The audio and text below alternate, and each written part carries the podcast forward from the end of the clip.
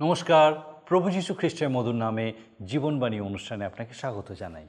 আমার বিশ্বাস ঈশ্বরের দয়ায় আপনি নিশ্চয়ই সুস্থ আছেন, সুরক্ষিত আছেন। আর আমি খুব খুশি যে আপনি আরেকবার আমাদের সঙ্গে আজকে আমাদের এই জীবনবাণী অনুষ্ঠানে উপস্থিত হয়েছেন। আপনাকে অনেক অনেক ধন্যবাদ যে নিয়মিত আপনি আমাদের সঙ্গে এই অনুষ্ঠানে উপস্থিত আছেন। আসুন আজকে আমাদের অনুষ্ঠানের শুরুতেই আমরা একটা গানের মধ্যে দিয়ে ঈশ্বরের প্রশংসা করি।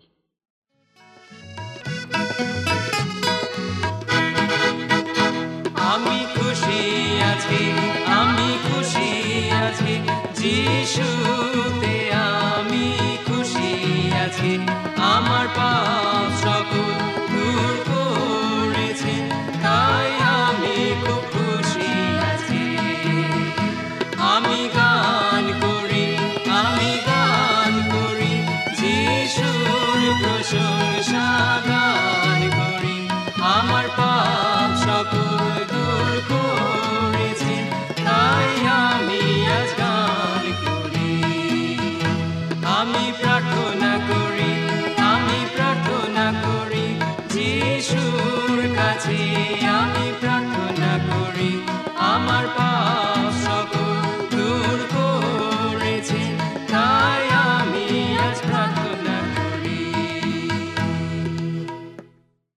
আমাদের এই ধারাবাহিক আলোচনায় আমরা এখন সাধু মতিলিখিত সুসমাচার থেকে ধারাবাহিকভাবে অধ্যয়ন করছি আর আমরা এখন একুশ অধ্যায় দেখব। এই অধ্যায়ে আমরা দেখতে পাব প্রভু যিশু রাজারূপে জেরুসালেমে প্রবেশ করছেন। তিনি সেখানে মন্দির পরিষ্কার করেছেন এবং সেখান থেকে বেরিয়ে আসার সময় ফলহীন ডুমুর গাছের প্রতি অভিশাপ দিয়েছেন। এখানে আমরা তাকে সম্পূর্ণ এক নতুন রূপে দেখতে পাই। তিনি গর্দবের উপরে উপবিষ্ট হয়ে প্রবেশ করছেন। প্রভু যিশুর জেরুসালেমে প্রবেশ একদিনেই ঘটেছিল তা নয়, কিন্তু সুসমাচার অনুসন্ধান করে দেখা যায়, তিন দিনের উল্লেখ আছে এবং তার পৃথক তিনটি ঘটনাও আমরা দেখতে পাই। প্রভু যিশুর এই প্রবেশের বিষয়ে পুরাতন নিয়মে ভাববাণী করা আছে, কিন্তু তার কিছু বিষয় সাধু মথি উল্লেখ করেননি, অবশ্য তার কারণ আছে। আমরা আমাদের আলোচনায় দেখব সেই কারণগুলি, আমাদের কীভাবে তা শিক্ষা দেয়। তবে প্রভু যিশুর এই প্রবেশ একটু অন্য রকম তিনি কোনো ঘোড়া ব্যবহার করেননি। অপরদিকে দেখা যায়, তিনি এক গর্ধবী ব্যবহার করেছেন। এর মাধ্যমে তিনি দেখিয়েছেন, তিনি শান্তিরাজ। তার মন্দির পরিষ্কার করার বিষয়টি আমাদের হৃদয়কে পরিষ্কার করার কথা বলে। তিনি ডুমুর গাছকে অভিশাপ দিয়েছিলেন এবং শিষ্যরা পরদিন দেখেছিল, সেই গাছটা শুকিয়ে গেছে। এই পত্র শোভিত ডুমুর গাছটি ইসরায়েল জাতির কথা স্মরণ করিয়ে দেয়। অপরদিকে আমাদের বিশ্বাসের জীবনে ফল ধারণ করার শিক্ষাও দেয়। তাছাড়া আমরা যে তার শিক্ষা জীবনে প্রয়োগ করছি তা বোঝা যায় না। কারণ তিনি চান আমরা যেন শ্রোতা মাত্র না হয়ে ব্যবহারকারী হই। আসুন আমরা আমাদের মূল আলোচনায় প্রবেশ করি আর দেখি সাধু মতিলিখিত সুসমাচারের এই অংশ থেকে ঈশ্বর আমাদের জন্য ঠিক কী শিক্ষা রেখেছেন। আমার প্রার্থনা এই সময় যেন আমরা ঈশ্বরের রব শুনতে পাই। আসুন আমরা আমাদের মূল আলোচনায় প্রবেশ করি। প্রিয় বন্ধু জীবনবাণীর আজকের এই অনুষ্ঠানে আমি আপনাদের কাছে বাইবেলের নতুন নিয়মে মতিলিখিত সুষমাচার তার একুশের অধ্যায় থেকে আলোচনা শুরু করব।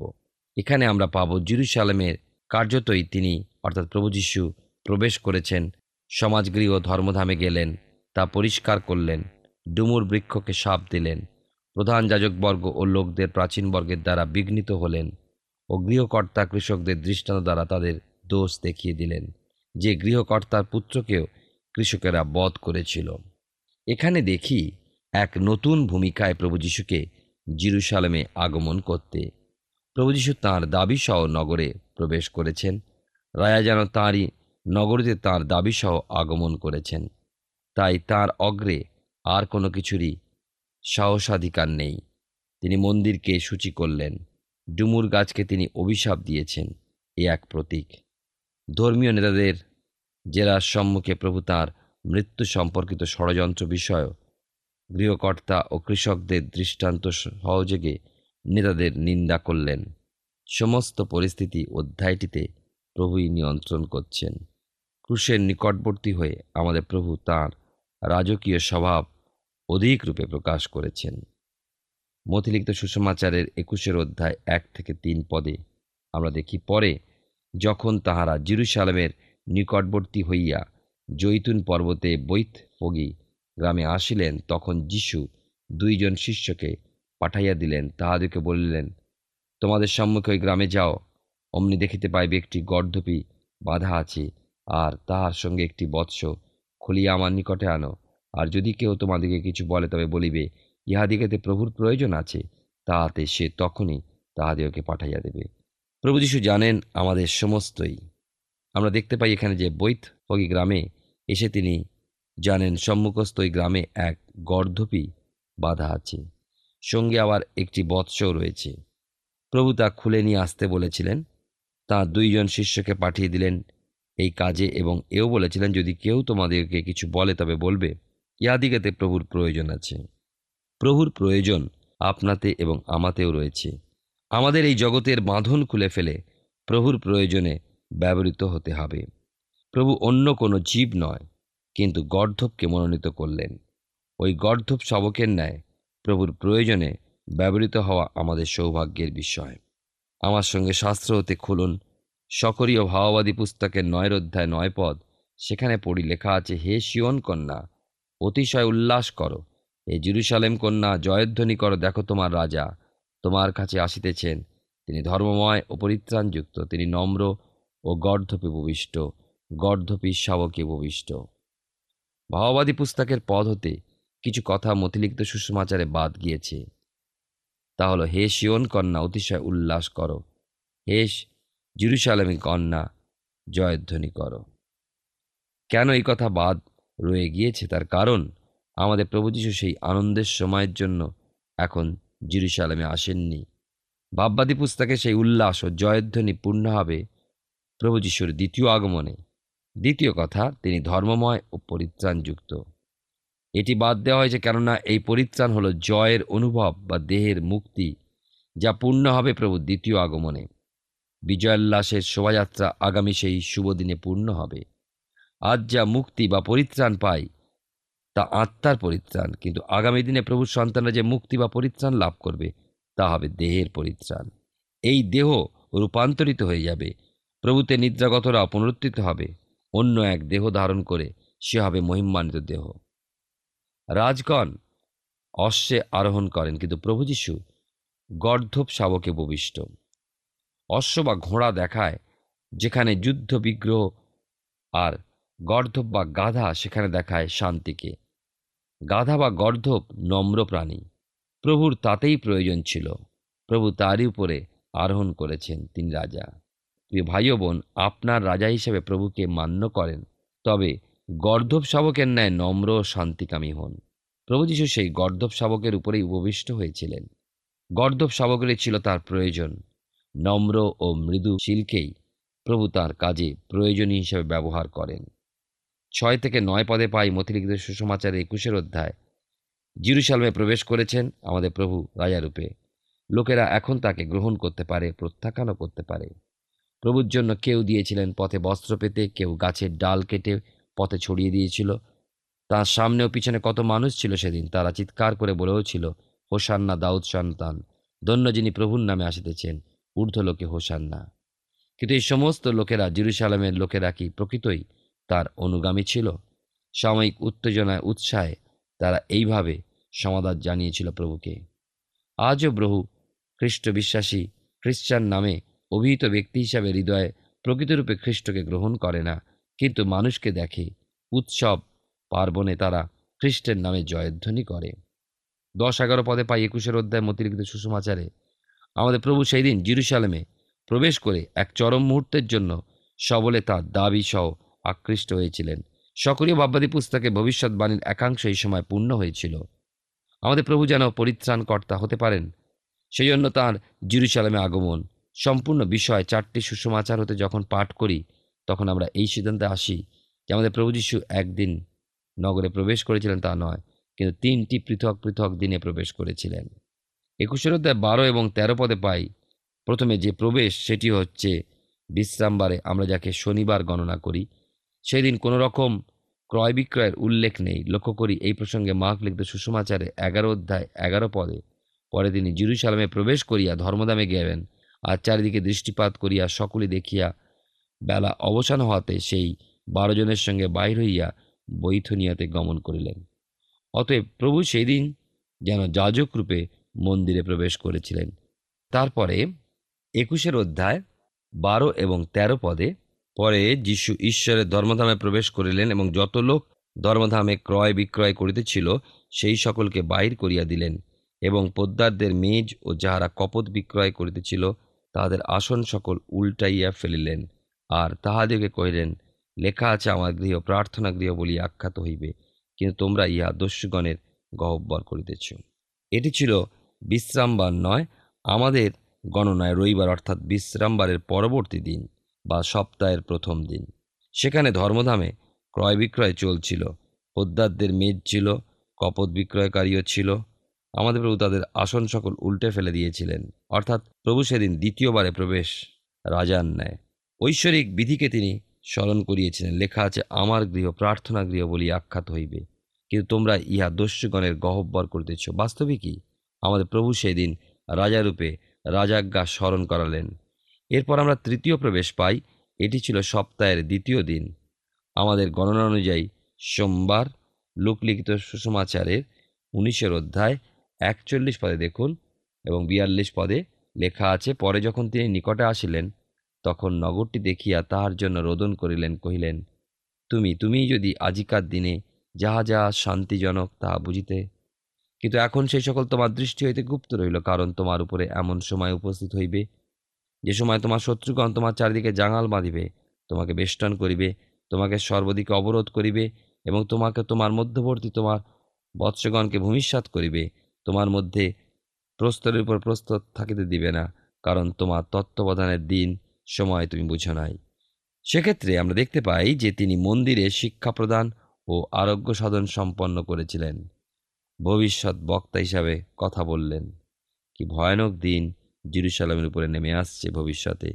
সেই বিষয়ে প্রভু পূর্বেই জানিয়েছিলেন, আপন ত্রাণকর্তাকে অস্বীকার করার পরিণাম কি ভয়াবহ?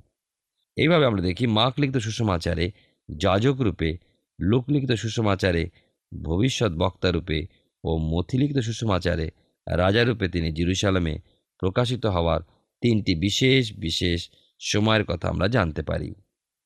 তিনটে বিশেষ বিশেষ প্রবেশ বিষয়ক কথা তিনটি সময় পর পর তিনটি বিশেষ প্রকাশের ভূমিকা চিত্রিত করে, যাজক, রাজা ও ভবিষ্যৎ বক্তা।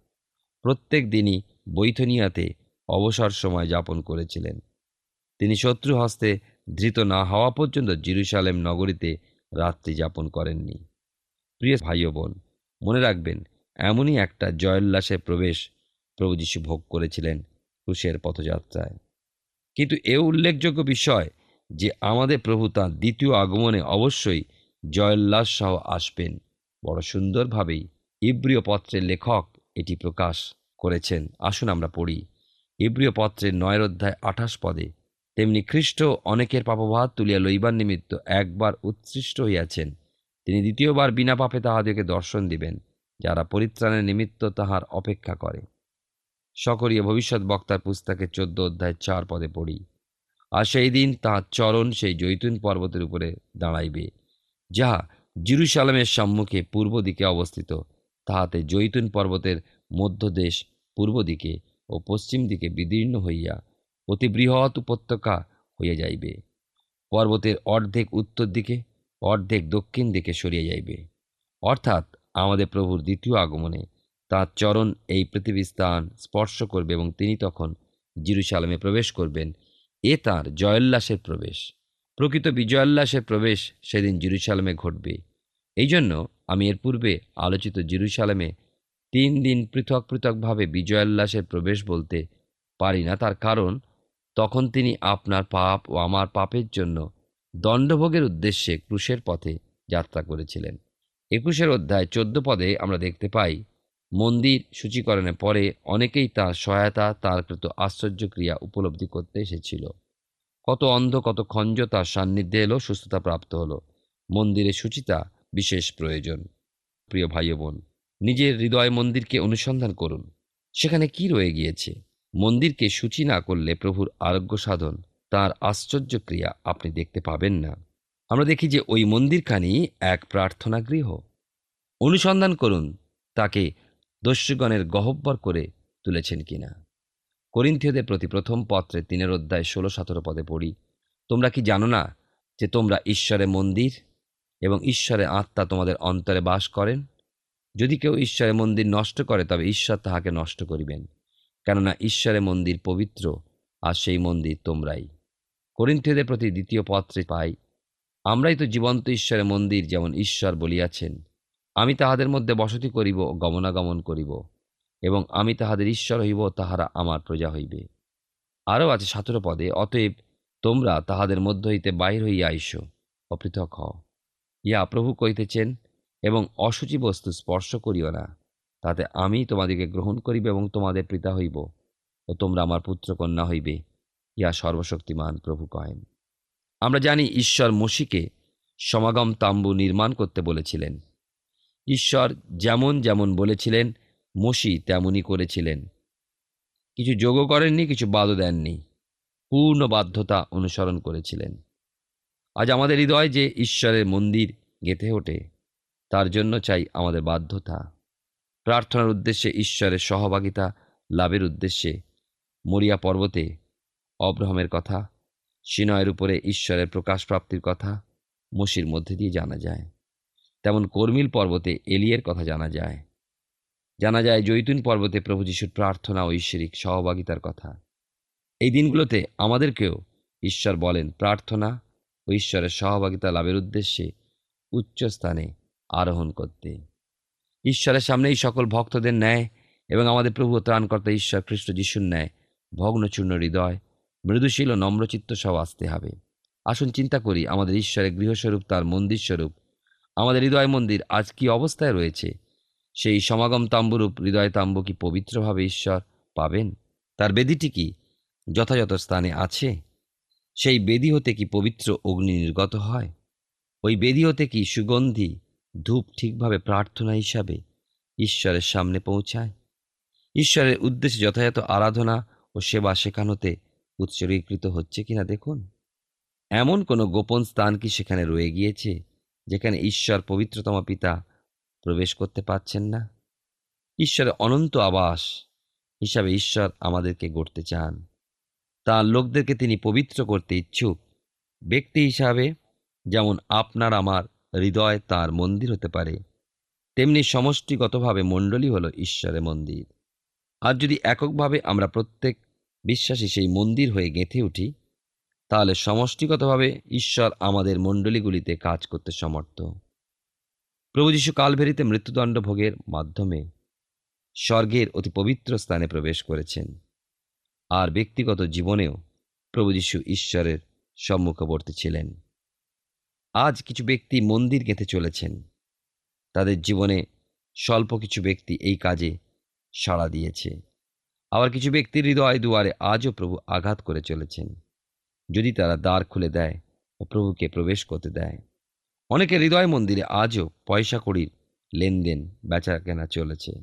প্রভু বলছেন, আমার পিতার গৃহ, প্রার্থনার গৃহ। আমরা যেন ভুলে না যাই প্রভু আমাদেরকে কি বলতে চাইছেন। যৌন লিখিত সুষমাচারের দুইয়ের অধ্যায় চোদ্দ পনেরো পদে পাই, ওই ধর্মধামে বিক্রি করা হচ্ছিল। প্রভু সেই ধর্মধামে প্রবেশ করে দেখতে পেলেন। আমাদের মধ্যে সেই গরু, মেষ ও কপতকে আমরা কি বিক্রি করে চলেছি? প্রভু আমাদের মন্দিরে এলে কি দেখবেন? গরু বলতে এক বোঝা বহনকারীর প্রতীক বোঝায়। আমাদের মধ্যে কষ্ট বোঝা বহন করার ন্যায় অনুভব আছে কি? আমরা প্রভুর সান্নিধ্যে অনন্তকাল বাস করতে ইচ্ছুক, কিন্তু প্রভুরই সেই কষ্ট সহ্য করার অনুভব আমাদের মধ্যে নেই। প্রভুর জন্য ভার বহনের জন্য কি প্রস্তুত? এই বোঝা বহন করার স্বভাবকে আমরা জগতের বিভিন্ন পরিস্থিতিতে বিক্রি করে দিয়েছি। যার জন্য আমাদের মন্দিরে আমাদের প্রভু এসে সেই গরুকে, বৃষকে বা মোষকে নিয়ে বেচা কেনার চিত্র দেখতে পান। আর তিনি দুঃখিত হন। দ্বিতীয়ত দেখা গেছে, মেষ বিক্রি, মেষ হলো ধার্মিকতার কার্যাবলীর প্রকাশ। একটা দিন আসবে যখন পালরক্ষকের ছাগ হতে মেষ পৃথক করার ন্যায় আমাদের প্রভু ছাগদের তার বাম দিকে ও মেষদেরকে তার দক্ষিণ দিকে রাখবেন। প্রভু সেই মেষদেরকে পিতা ঈশ্বরের আশীর্বাদ পাত্র বলে সম্বোধন করবেন সেদিন। সেই ধার্মিকতার কার্যাবলী যেন আজ আমাদের হৃদয় মন্দিরে সাধিত হয়। আজ সে বিষয়ে আমাদের লক্ষ্য করা ও সতর্ক হওয়া উচিত। জীবনকে অনুসন্ধান করে দেখি। আমাদের মেষগণকে আমরা কি বিক্রি করছি? আমাদের মধ্যবর্তী ধার্মিকতার আচার আচরণ ও স্বভাবকে কি জাগতিকতা, মানসিকতার পরিস্থিতিতে বিক্রি করে ফেলছি? যদি তাই হয়, তবে প্রভু আমাদের মন্দিরে এসে দুঃখই পাবেন। তৃতীয়ত বিকৃত দেখি কপতকে। কপত হল পবিত্র আত্মার প্রতীক। এর মধ্যে নেই কোনো পিত্তথলি, তিক্ততার স্বভাব তার মধ্যে নেই। সে অসুচি কিছু খায় না কপতের চোখ সর্বদা সিক্ত। এই সুচিতার স্বভাব আমাদের মধ্যে আছে কি না অনুসন্ধান করে দেখি। ইসরায়েলের পবিত্রতম কি আমাদের কথায় বাক্যে কার্যে চিন্তায় বিরাজ করেন?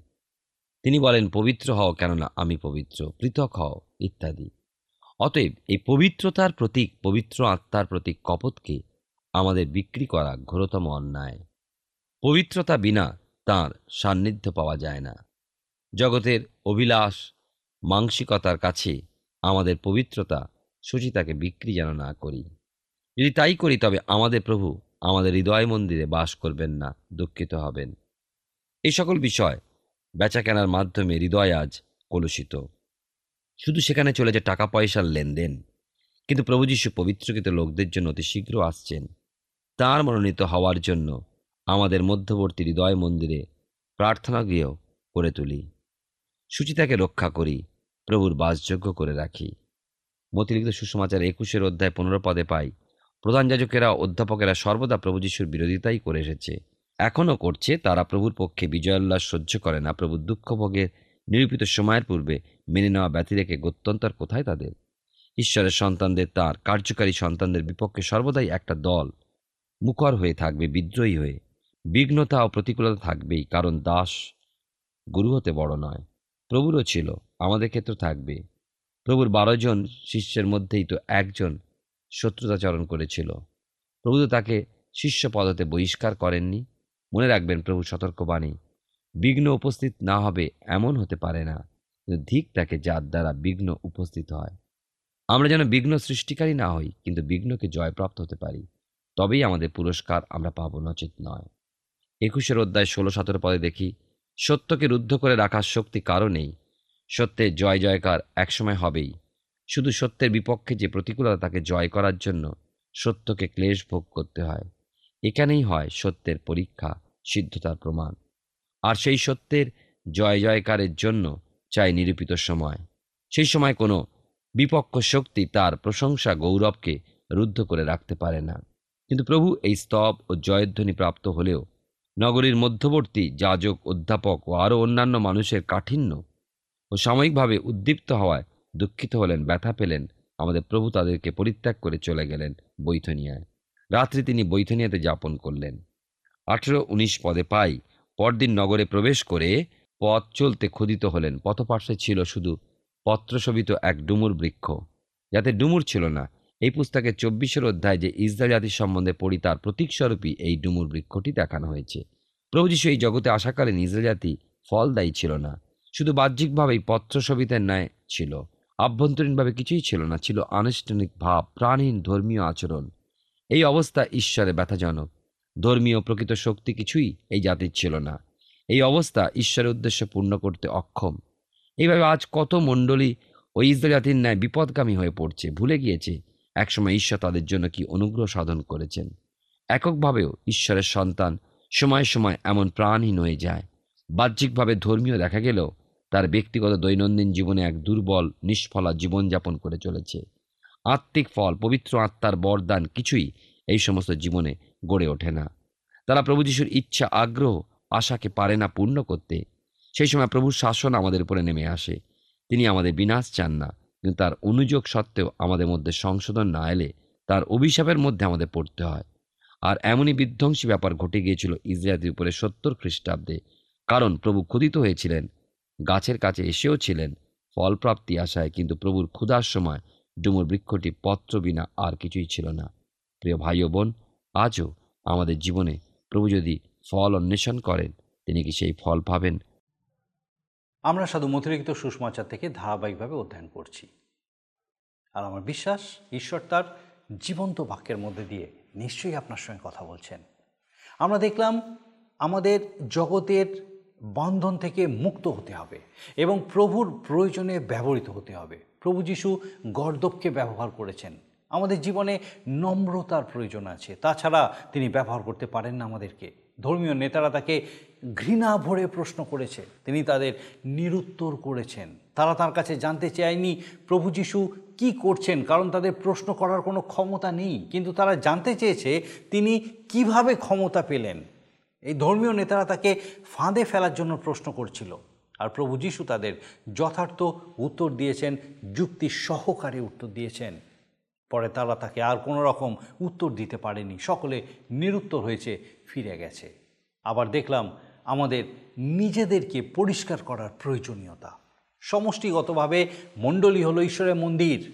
আবার আমরাও এক একজন ঈশ্বরের মন্দির। অতএব আমাদের নিজেদের সূচি থাকতে হবে। মহান ঈশ্বর, আমাদের হৃদয়ে কি আছেন তা দেখেন। সেখানে তার সিংহাসন আছে কি?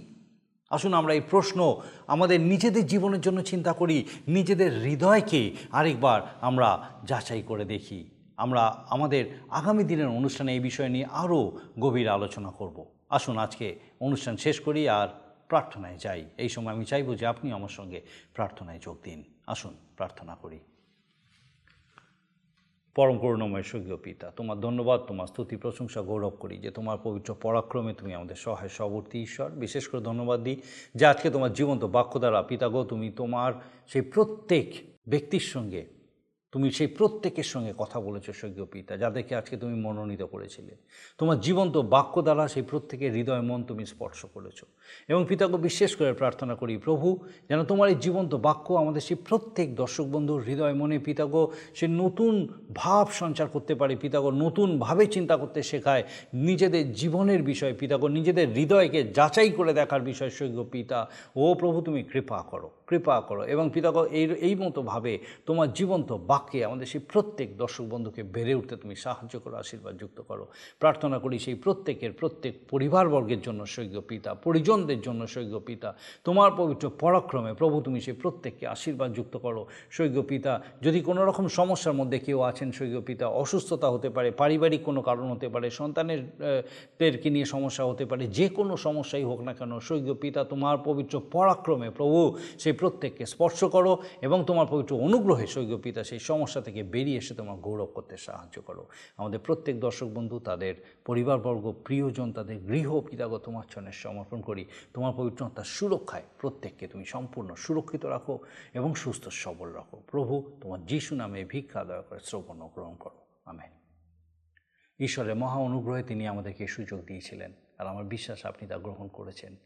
আমাদেরকে অবশ্যই জানাবেন।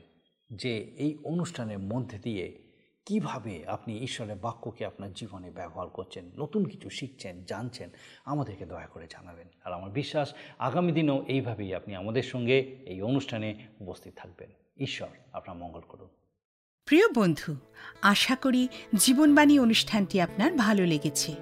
আর যদি ভালো লেগে থাকে, তাহলে অবশ্যই আমাদের একটি মিসড কল দিন।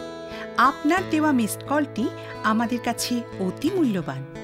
আমরা আনন্দের সাথে জানাই, প্রতিটা মিসড কল দাতাদের মধ্যে থেকে সপ্তাহের শেষে বিশেষ দর্শক বন্ধুকে বেছে নেওয়া হবে এবং সেই দর্শক বন্ধুকে পুরস্কৃত করা হবে ও সপ্তাহের শেষে তার ছবি ও নাম আমাদের অনুষ্ঠানে প্রকাশ করা হবে। গত সপ্তাহের বিজয়ী দর্শক বন্ধুরা হলেন নদিয়া থেকে অজয় মজুমদার ও দক্ষিণ চব্বিশ পরগনা থেকে তপতি অধিকারী। আমাদের মিসড কল দেবার নম্বরটি হল zero four four four nine zero eight one two nine zero. আপনি প্রার্থনা ও আরও অধিক জানতে আগ্রহী হলে আমাদের সঙ্গে অবশ্যই ফোনের মাধ্যমে যোগাযোগ করতে পারেন। আমাদের mobile number nine four three three four nine seven two three five.